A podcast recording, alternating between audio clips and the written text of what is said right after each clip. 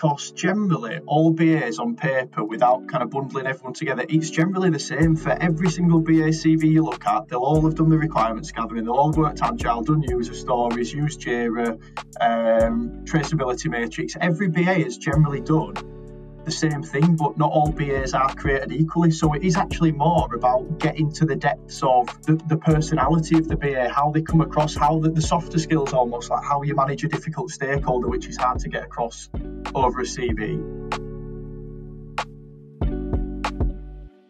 Welcome to the Inside Business Analysis podcast. I'm your host, Tanner Jacobs, and today I am joined uh, with James. How are you doing today, James? Absolutely fantastic, Tando. Thank you for having me no, thanks for being on. Um, and, I'm really excited for our conversation because um, you know you you bring a certain level of expertise into something that I think a lot of people would appreciate having some um, expert knowledge uh, and insight into kind of the whole job market and applying for jobs and things like that. But before we get into it, just briefly um, tell us you know who you are and and what do you do. Yeah, as you said, um, I, I, recruit business analysts mainly across the Yorkshire and Northwest region. We, we kind of cover the, the UK as a whole, but my real specialism over the last seven years has been the Yorkshire and Northwest market. Built up most of my client and candidate base there. Um, started out, I suppose, going to uni to do a business with economics degree up in Northumbria. Did four years in Newcastle. Um, I suppose I enjoyed that quite a lot. And then, um, as is with many recruiters, really, you don't end up planning to go into recruitment. You kind of go to university because it's the path that you get given. I went to a grammar school. Um, and it's just the path that you kind of get led down really like that that's the thing to do you don't do a you don't do an apprenticeship going to a grammar school you go to university so i just went with the flow there to keep people happy i suppose um, went and did business with economics um, past that, but I wasn't ever too passionate about it. I always thought about going into politics or economics or stuff like this, but um, in the end, just did university. Uh, and then, as it happened, uh, a friend of a friend was working um, at the first company that I ever joined, a company called iSource Group, a, a technology recruitment consultancy based in Leeds. They're still going. Um, joined there as a, as a junior consultant, essentially. Worked my way up there through junior consultant, senior, for about coming up to five years. Um, funnily enough, I've had the same boss all the way through my recruitment career, to be fair. So I met him there, Sam Amid, who's now MD and director of this business. So I first worked with him. Um, he then went off to another company called Corcom, another tech consultancy company in um, in Leeds, Yorkshire. So after six months, after the covenants was done there, he said, "James, will you come and join me again there?" Um, so I thought, do you know what, my, my time's done here at iSource. i have learned a lot. I'll move on, go there, expand my career. Did that, and that's where I got into the BA recruitment side of things. Um, so working there with him, I did that for a full year, learned a lot there, a load of new skills from loads of good experienced recruiters. And then finally, uh, Sam's goal was always to set up a, a technology recruitment talent advisory uh, stroke talent partner. So he's set that up now We've been as a business operating for about 20 months trading, but I've been here just over a year.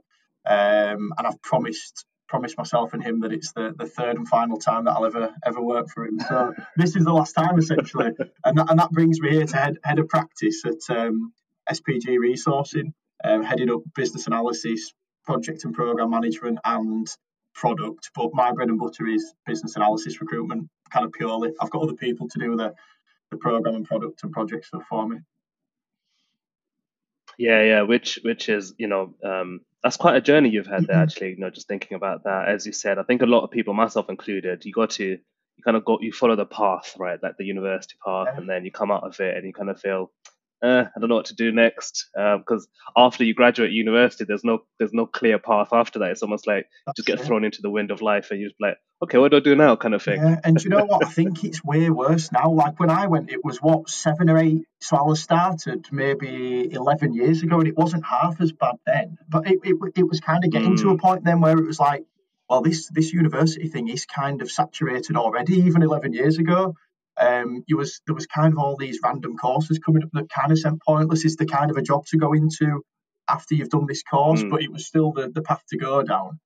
And then I think more mm. and more these days people are going to university paying the extortionate fees and then what, what really is there out of the other side when when we'll probably get onto this but when experience is the real key thing for getting a role in my in, in my opinion uh, rather than some um, university degree. It, it's a step look it's a stepping stone. I don't think i'd have got an initial recruitment they call it a recruitment graduate job because essentially they always ask for a, a degree. So it kind of helped me get a uh, so that's what it is with recruitment. Even though now i hire people it's not important at all to have a degree to get into recruitment, but on the old job specs um, back then, it always said degree required, and you kind of just before you know anything about the industry, you just believe that.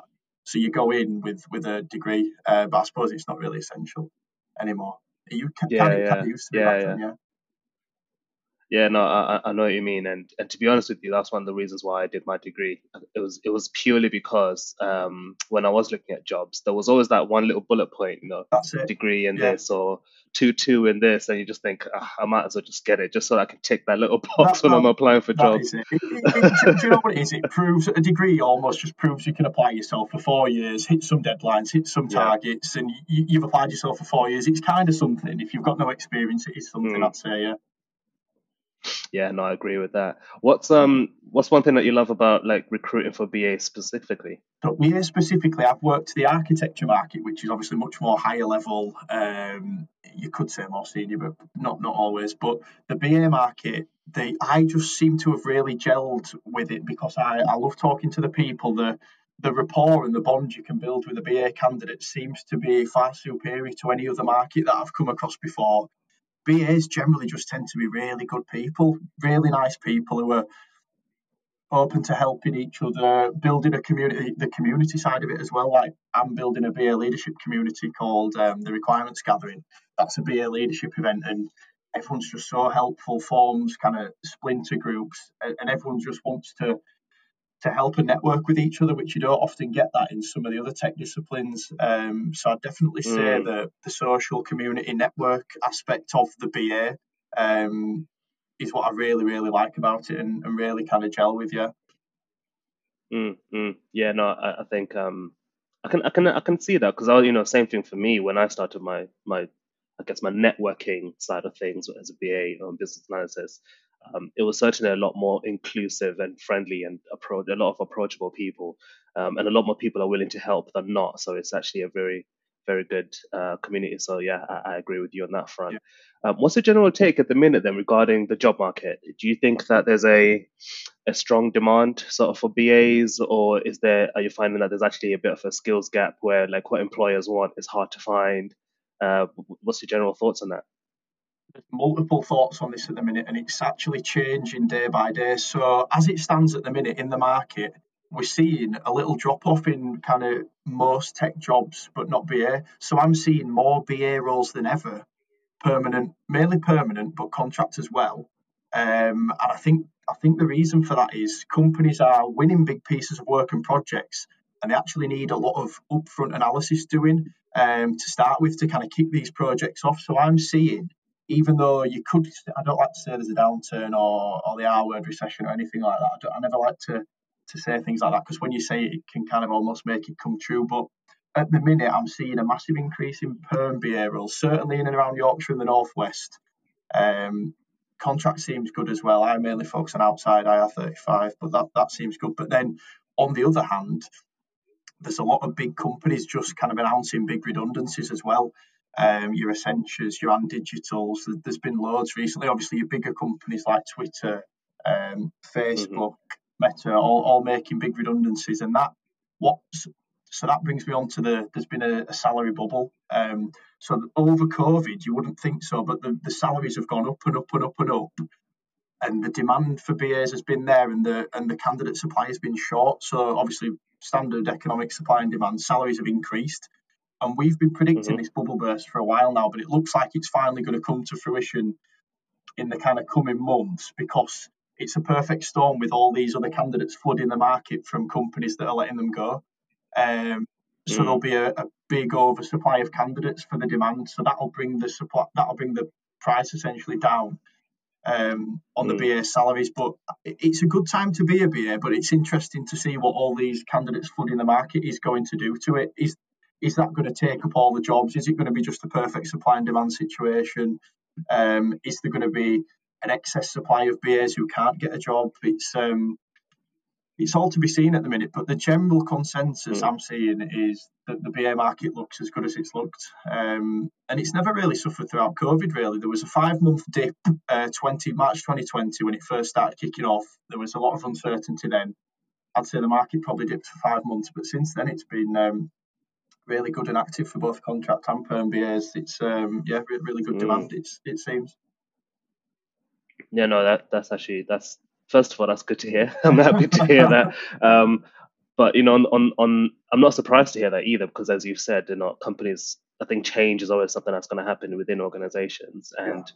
Uh, particularly the organizations that are switched on to business analysis will will, will appreciate that okay business analyst or a team of BAs would be needed to help them to uh, transition or go through that change in a really uh, efficient way and a successful way. So hence the demand being there. But it's quite interesting about your take on you know the the increase in supply. Yeah.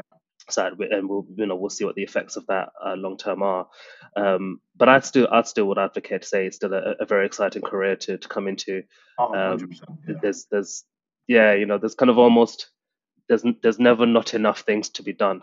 I guess always. that's that's my take on it anyway. Yeah. And, and there's always changes to be made, and I think most companies now are really really bought into the BA function. There's probably not a company I could name you that doesn't really have a good or um, up and coming BA function. I think everyone has taken to it really well. I, I use nice. I use architecture as an example because I used to work at that market, but some companies and organisations struggle to to see the value in architecture sometimes, whereas with the BA, it, it generally is general consensus. It's absolutely essential in, mm. in, in this day and age. Yeah, no, that that that's honestly uh, music to my ears. Um, so James, you're the expert. Uh, uh, obviously, you can correct me if I'm wrong here, but uh, this is this is kind of how I at least think about the whole job site side of things um, uh, specifically if I'm looking for a job, right? Um, I kind of think to myself, there's two things I need to pass, or two things I need to kind of uh, go through. Number one is I need to get an interview. Number two is I need to get an offer. Yeah. Uh, and that's kind of how I've just simplified it in my head, just so that as I'm going through it, I, I kind of got that focus hat on. So starting off with that initial one of getting an interview, that's essentially, you know, making sure that I stand out during an application and things like that. Yeah.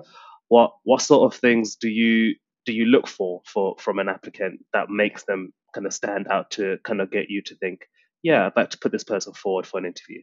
Yeah, do you want to do a contract or perm? Because I'd say there's slightly different subtle nuances. okay. contract for for, for... let's let's do both. So we'll start with contracting, and then we'll go to the perm side. So contracting, what you want to see is, um, if I, if I'm totally honest, I prefer a contractor to be very to be within commutable distance to the client. So, say for example, you've got a Leeds based client looking for a contract BA role. What I'd say for that is, with a contract to say there's one or two days on site, you probably want a 100 mile radius from there. So, location is immediately important because a candidate could be just as good, but the, the nearer candidate almost tends to take preference if, if that's right or wrong.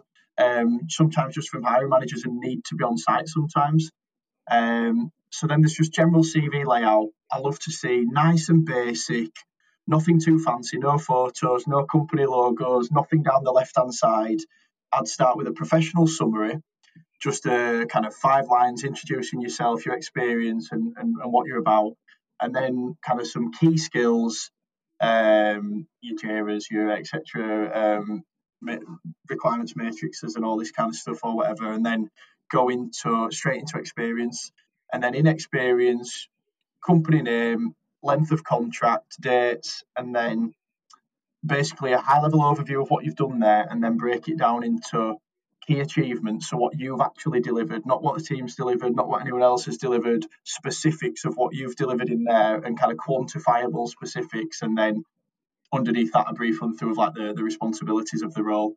So if you do that for every single contract, kind of nothing too long, nothing, not contract CVs. I know that contractors have longer CVs, but an eight-page uh, CV is really unnecessary. I'd say some people don't like to see past two, but I, a good contractor you could have a three three-page CV, no no no problem at all. Um, and then another controversial one is gaps in between um, contracts, and this is becoming less of an issue recently. As long as there's a not an excuse because you don't need an excuse not to work, but there's an explanation as to why you've you've not been in contract for a while. So a lot of clients love an out and out contractor who gets extended three or four times in a contract, moves on, maybe a couple of weeks in between, moves on to the next contract, three or four extensions. It, obviously, that can't happen in the real world. Sometimes you sign up to a three month statement of work, that's the contract, but generally, you want nice long stints, really good reputable companies doing interesting pieces of BA work. And for me, a lot of that is in and around technology, even though a lot of BA work can be business change. But if you kind of try and incorporate t- technology as well as much as you can, I think that gives you a depends what you want, but that gives you a good um, kind of stepping stone into your next next contract. Um, I'd say, yeah, I'd say, I'd say that's all you need to do to to to get an interview on contract. So have a good looking CV, um, and have some good stints at some reputable companies, and and and that's generally it. And then if you if you're a good match for for a role that a recruiter's working on, they'll generally ring you as well. So you, you almost don't need to try mm. too hmm. hard as a con, as a contract BA. If you've if you've set yourself up to have skills in the market, you'll you'll just get approached. You probably won't even need to apply for another job for the rest of your career because a recruiter will know exactly what the client's looking for, and if you're right for the role, they you can 100% guarantee they will ring you and and speak to you about it. And um, and then if day rates line up, that, that's one thing as well. Probably expect reasonable expectations on day rate, but aside from that, you'll you'll easily get an interview. Mm, mm. So that's the contracting side, and how about the permanent side? You know what, permanent side very similar, but again, CV layout exactly the same but permanent, you probably have to have a, a, little bit more focus on explaining a lot more detail in the current role, um, longer stints in the current role, and, and and when you're coming up through your career, it's it's a lot more important to see kind of where you've come from, where you've gone to, the steps you've taken, the progression you've taken. Um, and this is this is quite a, a funny one at the moment because it used to be that employers would look for good, solid four, five, six year stints in a perm role.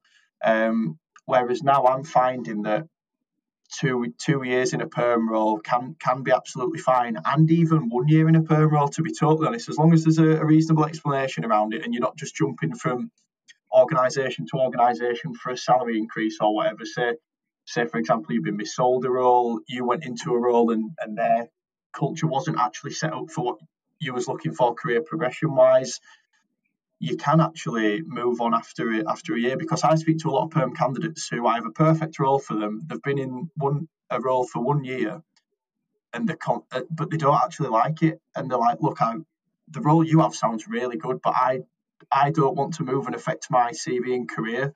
Um, by moving on just after one year, and, and I've consulted a lot, a lot of people recently saying, look, if the role's not right for you in this market, you don't actually have to be held back not enjoying the work for that reason. Mm. It's quite an old school way to look at it now, but uh, th- there is still some of that in there where if, if a perm is jumped around every year or two, it's they, they may struggle to get an interview, but generally that's that's moving away now as well. So I'd say the key difference for mm. a perm is just just length of time in the role and, and delivered some really really good pieces of work and, and be able to really show the value that they've added to the company as well. Um, so to, to be honest, they're, they're really quite similar contract and perm. Right, right, right. Yeah, no, but I, I think I think there is that slight nuance, isn't there, for contractors yeah. where it, it's it's it's showing that you're able to go in and deliver um, at pace, so to speak, yeah, uh, yeah. and really really being clear about what that looks like. Whereas uh, I guess in permanent roles, it's it's kind of highlighting your value, uh, but maybe at a broader sense yeah, um, yeah. into how you've helped your team and things like that. What kind of things would would you say, uh, you know, skills or qualities, etc., that um, employers are looking for from BAs? It's a tough one, the, the, the, the BA the BA skill set because generally all BAs on paper without kind of bundling everyone together, it's generally the same for every single BA CV you look at. They'll all have done the requirements gathering, they'll all have worked agile, done user stories, used Jira, um, traceability matrix. Every BA has generally done the same thing, but not all BAs are created equally. So it is actually more about mm. getting to the depths of the, the personality of the BA, how they come across, how the, the softer skills almost like how you manage a difficult stakeholder, which is hard to get across over a CV. So what so what I tend to do is I, I run over the skills, most CVs, most BAs have got the same skills. So then what I really drill into is how they've how they've got round a difficult stakeholder, how you've done this, how you've done that with a how you've brought a workshop together and got the most out of people in there, which you sometimes can't get out of the CV. So it is almost my job as a recruiter to extract all the the softer skill. I always say a CV tells half of the picture, so fifty percent of the picture. So you can say all that, and then what I'll do is extract the information that I know the client's looking for. So I'll know the culture fit of the organisation. I'll know the, the, the personable qualities that they're looking for. Um, sometimes mm. it hmm. takes somebody really firm but fair. Sometimes it takes somebody a lot firmer if there's a lot of difficult stakeholders that are really resistant to change. Um, and I suppose you can't get that across in your own CV. So I'll pull that out mm. of hmm. it um, so it's a difficult one, yeah. It's it, it's more just having a conversation around your softer skills and how you approach certain scenarios and how you get things delivered, rather than the actual BA skill set, because that is very similar for everybody, I'd say. Yeah, yeah, yeah, uh, uh, uh and um, no, that's actually a very fair point. Um, which is quite interesting because when you're looking at, say, job specs, you kind of you kind of see sometimes different flavors of BA. We got like I don't know, agile BA, process BA, um, tech BA, data business analyst kind of thing. And you kind of and I guess it kind of gives off the impression that they are very different roles, but actually what you're saying is that the underlying the underlying factor of all yeah. all of those different types of roles is that you do business analysis activities really well, essentially. Do you know what? You make a really good point there. The data BA role's been coming up loads more. Do you know what? The data BA role probably is one to itself where you do probably need actually a.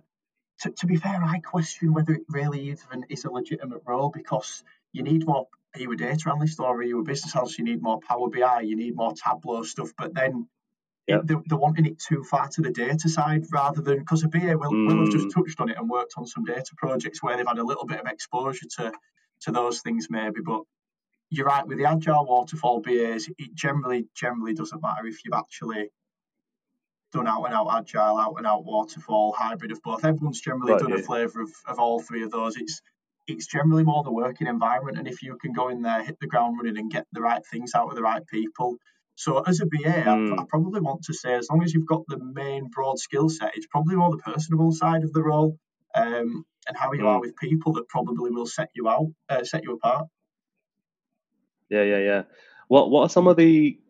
I'm I'm sure you've probably come across some interesting applications along along your journey. What are some of the com- common mistakes that you see applicants making, uh, either on their CVs or, or, or during the application stage that that just works against them essentially to get an interview. Yeah, I don't want to offend anyone whose CV is like this, but, but generally, a big photo of your face on the top of the CV is, I'd say, clients don't don't like that anymore. Um, I'd say I'd say CVs that I just really think a, a, basic word CV laid out in a really basic way. So no tables on there really, no kind of banners down the left hand side, nothing like that. I'd say,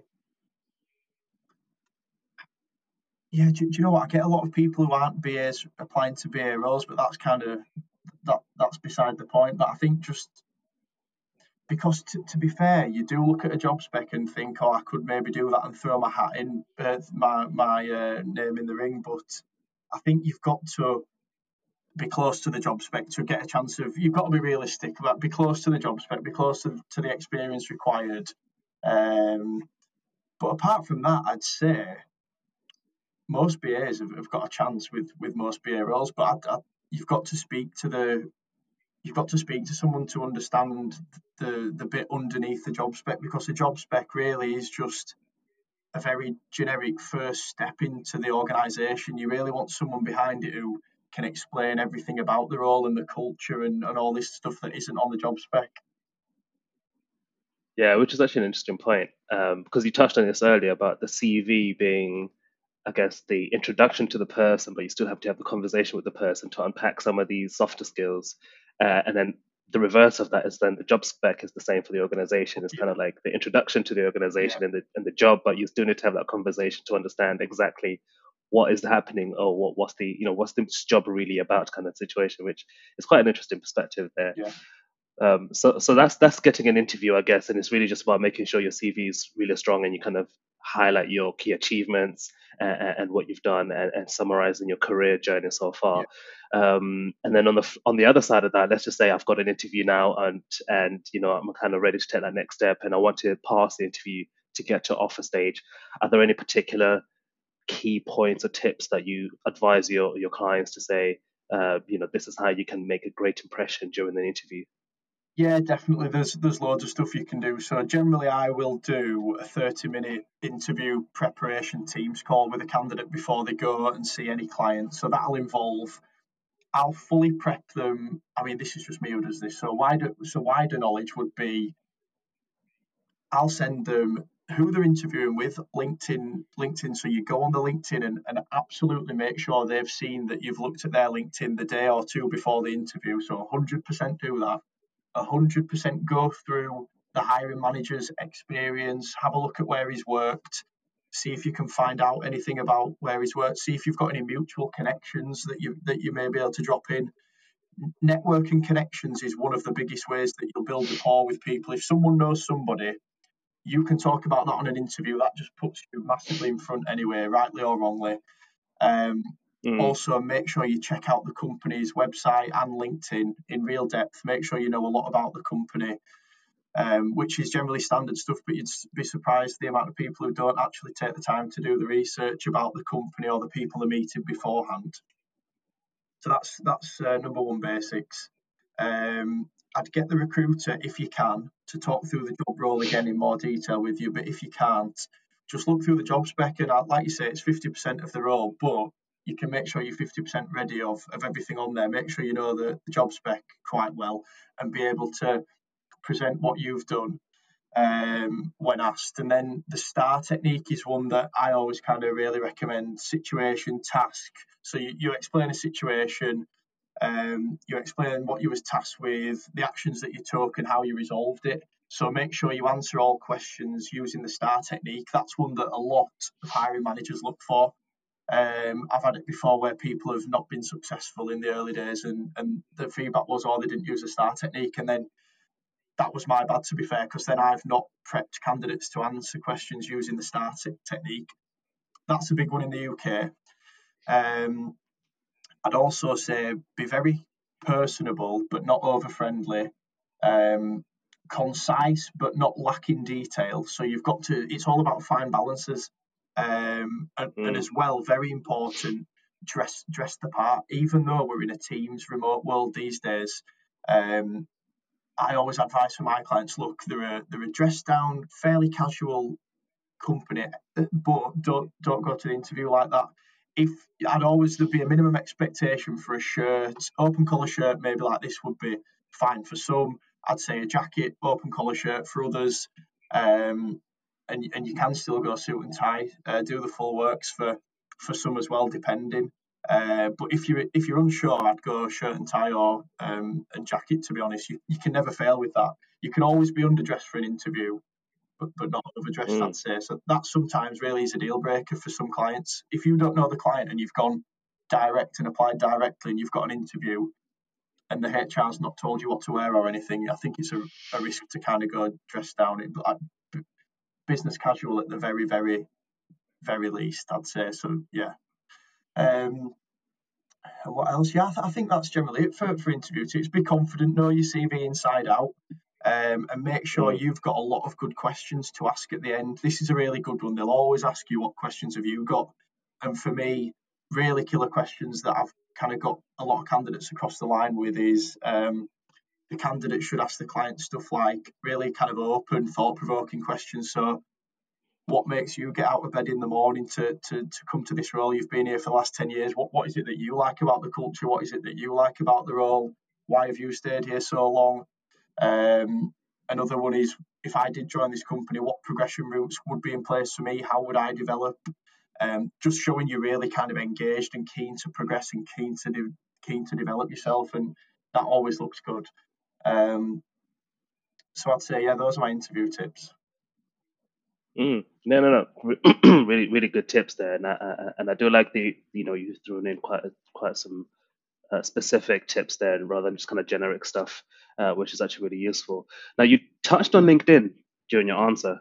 Um, what what would you say? You know, would you say that everybody needs a LinkedIn profile and everybody should be using a LinkedIn profile, and would that help them on this, you know, journey of getting their job, so to speak? Hundred percent. I think these days most jobs are filled on LinkedIn. I want to say a lot is moving away from your job boards. Uh, don't get me wrong, I don't know the stats off the top of my head, but in my experience, most jobs will be filled via LinkedIn.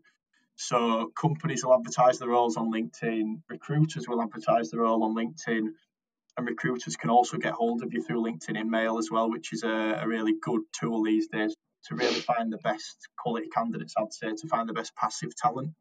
Um, I'd 100% have an up to date LinkedIn profile and make sure you spend a little bit of time investing into your LinkedIn profile because that is to the world your main profile. If you Google somebody these days and they don't come up, you're kind of asking questions like, why, why is there no online profile of somebody in 2023? And it almost puts you at a disadvantage if you've not got a LinkedIn these days. Even if somebody just wants to have a quick check and see if your CV matches up to your LinkedIn profile, just as a just as a a check and a balance. It's not it's not a deal breaker by any means. If you don't have LinkedIn and you're an exceptional candidate with a great CV, you interview really well. But you may find if you don't have a really good solid network, it's harder for you to get in front of people to actually show what you're about because no one will know about you. No, no one will know anything about you. The the recruitment world and the, the BA world runs on network, I think, and who knows who, who's worked with who, who can reference who well. Um, so I'd say minimum having a, an up to date LinkedIn profile and, and just do a few bits, just like a few bits, comment on a few things occasionally once a week. It doesn't have to be consuming your whole life because I know people can get consumed by scrolling through LinkedIn when they're supposed to be supposed to be working or whatever. But um, mm-hmm. yeah, I definitely recommend a LinkedIn profile up to date. Yeah, yeah, no, uh, I um I have to say it's it's quite a, a, strong point you've made about having an online presence essentially, and I, have definitely started to. I, I, had I had to make a switch in my mind, I guess, yeah. the way I view LinkedIn. I kind of don't see it as like just another thing. Like Instagram is actually the way I see it is. Um, it's it's almost like my CV but online. So if people do want to just see what I'm about, rather than them asking me for my CV, they just go my LinkedIn profile and never look, and that kind of gives them that initial. Yeah I don't know, sense check, so to speak. And then if they like what they see on LinkedIn, chances are they might then reach out to me uh, directly and then and then kind of start that conversation a bit further. So uh, that's kind of how I see it anyway. So, um, but yeah, I, I, do agree with you on that front. Are there any are there any other uh, resources that you recommend people kind of take advantage of, particularly job seekers uh, in their search for you know a new role in the BA world? Um, no, so you've got you've got your job board. So you'll upload your CV onto a job board. Um, recruiters will call you there if they think you're suitable or if they want to just build a relationship for the future. Um, you can also apply for jobs directly through the job boards, and you've got LinkedIn, same again. And then um, another one is candidate networking events, kind of specific ones. I'm going to start start BA candidate workshops um, just to get to know your passive network. You don't necessarily have to be looking for a job. You can be looking for a job, but if you go along to these things, build offline relationships and networks, I find really works well. You get to speak to people mm. in real life. You, you, can do in real life what you can do, what you can't do in 10 Teams meetings. If you go and speak to a, a group of BAs in real life, I think the value of that when you're looking for a job is kind of way, way superior to applying to jobs where you've got 50 BAs applying to roles and you might just get um, just overlooked. But if you go into a room and speak to people and you've done some networking, got your name out there, shook some hands, built a few relationships, got a few mobile numbers, that'll pay dividends in the years to come for your career rather than um, just applying for roles. Obviously, you can do both, but uh, but yeah. Yeah, no, that's a that's a very good point about networking. Um, another point that you did touch on earlier, actually, that I wanted to to um, unpack a little bit. You kind of mentioned people who apply for the BA role, but they're not actually in a BA role at the minute. So I'm thinking about people who are potentially looking to switch to business analysis, yeah. um, but you know they're doing something else at the minute. Um, what what what what would you say to them? You know, how can they position themselves for success? What kind of things that can they do if they don't have, ex, uh, I guess, experience, or job experience as BA to put on the experience section?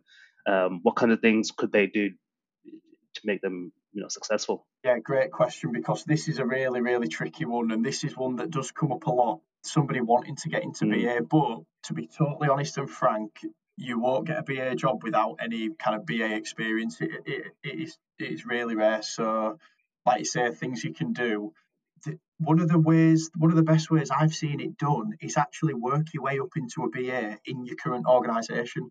Say, say you're just in an organisation doing whatever. I don't even see specific roles that BAs come from. Like architects sometimes come up through either development or infrastructure engineering.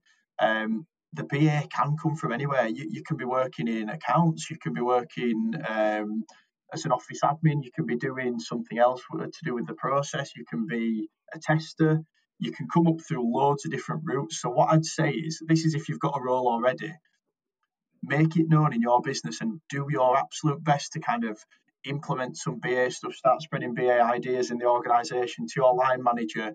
Try your hardest to get into a BA role in your current company and get them even to define a role for you. Once you've done that and started acting out the BA um, roles and responsibilities for a year, you're good to go start applying for, for kind of not junior BA roles because I almost don't think they exist, but entry and mid level BA roles I think that's a really, really good way to do it. And I've seen that done successfully loads of times. That that is the number one way to do it. Become a BA in your organisation first. Um, other ways to do it, there are BA apprenticeship schemes. I know, for example, DWP runs a good BA apprenticeship scheme. They take on tens of BAs a year to do that. Uh, there'll be other providers and suppliers of, of, that as well, another couple of companies who do that. Um, I'd say that's a, a good route. And then controversially, I'd say it's probably not even worth spending the money on the certifications like the BCS and the IIBA before you're a BA because those certs alone won't get you a BA job. You almost need the BA experience and then do the certs to kind of finalize it, which seems like a backwards way around of doing things. But I'd, I'd almost certainly suggest the BA apprenticeship or um, working your way into a BA role in your current organisation? Yeah, uh, I did the I did the exact same thing. Um, I, I, was applying for jobs, couldn't get anywhere with it because obviously I didn't have any BA experience. Yeah. Uh, even with the junior BA roles, you know, they even they ask for some yeah. sort of experience anyway. so it's kind of like, so so that's why I agree with you about the, the junior BA role is kind of a, a I don't know, I kind of I could get shot for saying this, I'll be honest, but I feel like it's it's a BA role that is underpaid. That's that's how I think I about it because it's just asking for experience with a junior tag on it. So it's just like, uh, I, okay, but that's a different topic for another day. um, but I did the same thing. You know, I, I basically um, uh, just looked for projects within my current organization that I just got involved yeah. in. Um, and even just kind of creative projects within the team that I was working. I just kind of looked at the process that, of the way that we're working and just kind of revamped that. And that's kind of where my my my journey really started to apply business analysis techniques yeah, and, yeah. and skill set, even though I didn't have the BA job title. Um, so I completely agree with you on that on that front. Um, but it is tough, you know. I think it is it is a tough thing, and and you touched on the point about certifications as well about they don't they're not designed to get you in the door in the way that some other certs are. You know, if you look at, I don't know, uh, UX, UI, or even coders and developers, the certs help them in their fields. But in the BA space, it's almost it's almost meaningless for the purpose of getting a job. But 100%. it's really useful, obviously, for knowing what you're doing. Prime example, I did my uh, BCS Foundation um, diploma past that, got that, but by no means does that mean I can now, as a recruiter, go away and start getting a BA job. Like all it has done for me is improve service to candidates and clients because I have a, a, good idea of what it's about, but by no means am I hands-on mm. BA. So it's it's one of those. Yeah, yeah, yeah. We could we could go off another half an hour talk about why that's the case. Uh, but this has actually been a really insightful conversation, James. I think um, you know hopefully a lot of people would have got something out of it. I think some people can pick one or two things, action points um, that they can put in place from from what we've spoken about today. Um, because you know, as you say, the job market is is is um, active at the minute with uh, a lot of people wanting to change jobs, or a lot of people looking for new roles, or a lot of contracts coming up from organizations because they're embarking on a, a, number of different changes.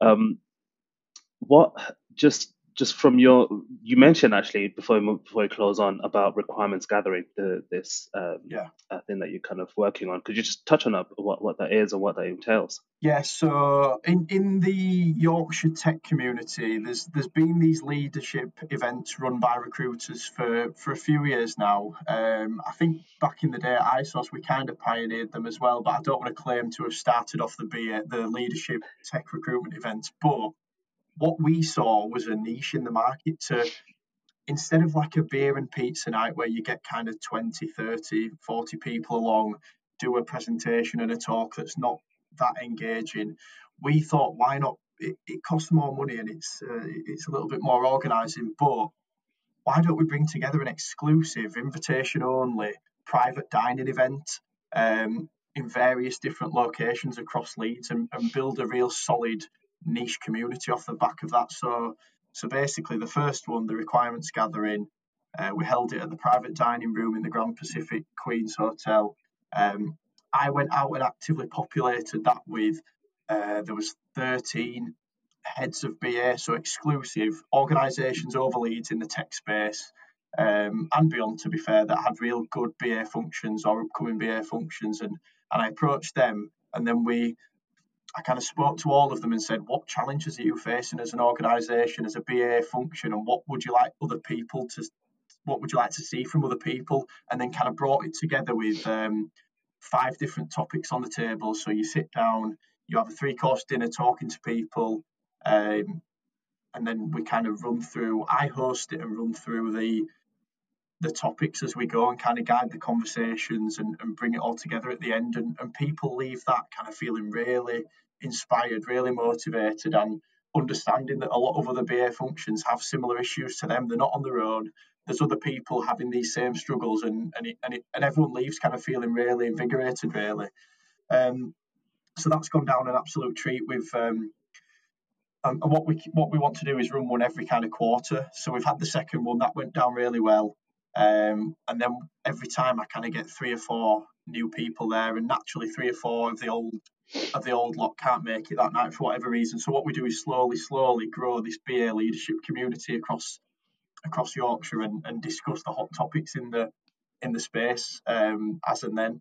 So I think the next one I've had um, conversations with principal BAs at various places across Leeds already about how ChatGPT is going to affect um, BAs in their work and in their roles and, and, things like that. So that's that's one idea for the next one as well. So yeah, that's uh, mm. it's hmm. an invite only event, so you've got to be on a really exclusive list of people that get approached to uh, to, to, to come to that one. But yeah, nice. No, I, I think it's it sounds it sounds like a very good space nonetheless. Um, you know, to to to have that community, to have these kinds of conversations, particularly with people who are um, you know, I like the fact that you're working with people who are decision makers essentially yeah, yeah. in their space and their in their in their organizations because um, they what they decide or the way that they lead the teams will then obviously trickle down to the rest of the BA teams and the wider BA community at large. So um, it sounds exciting. I'm just I'm just a bit gutted that it's an invite only thing because I was just about to say how do we how do we join in ourselves, but um, but you know we'll just we'll just wait for the invite one day, I guess. The, the invite in the post for you next time.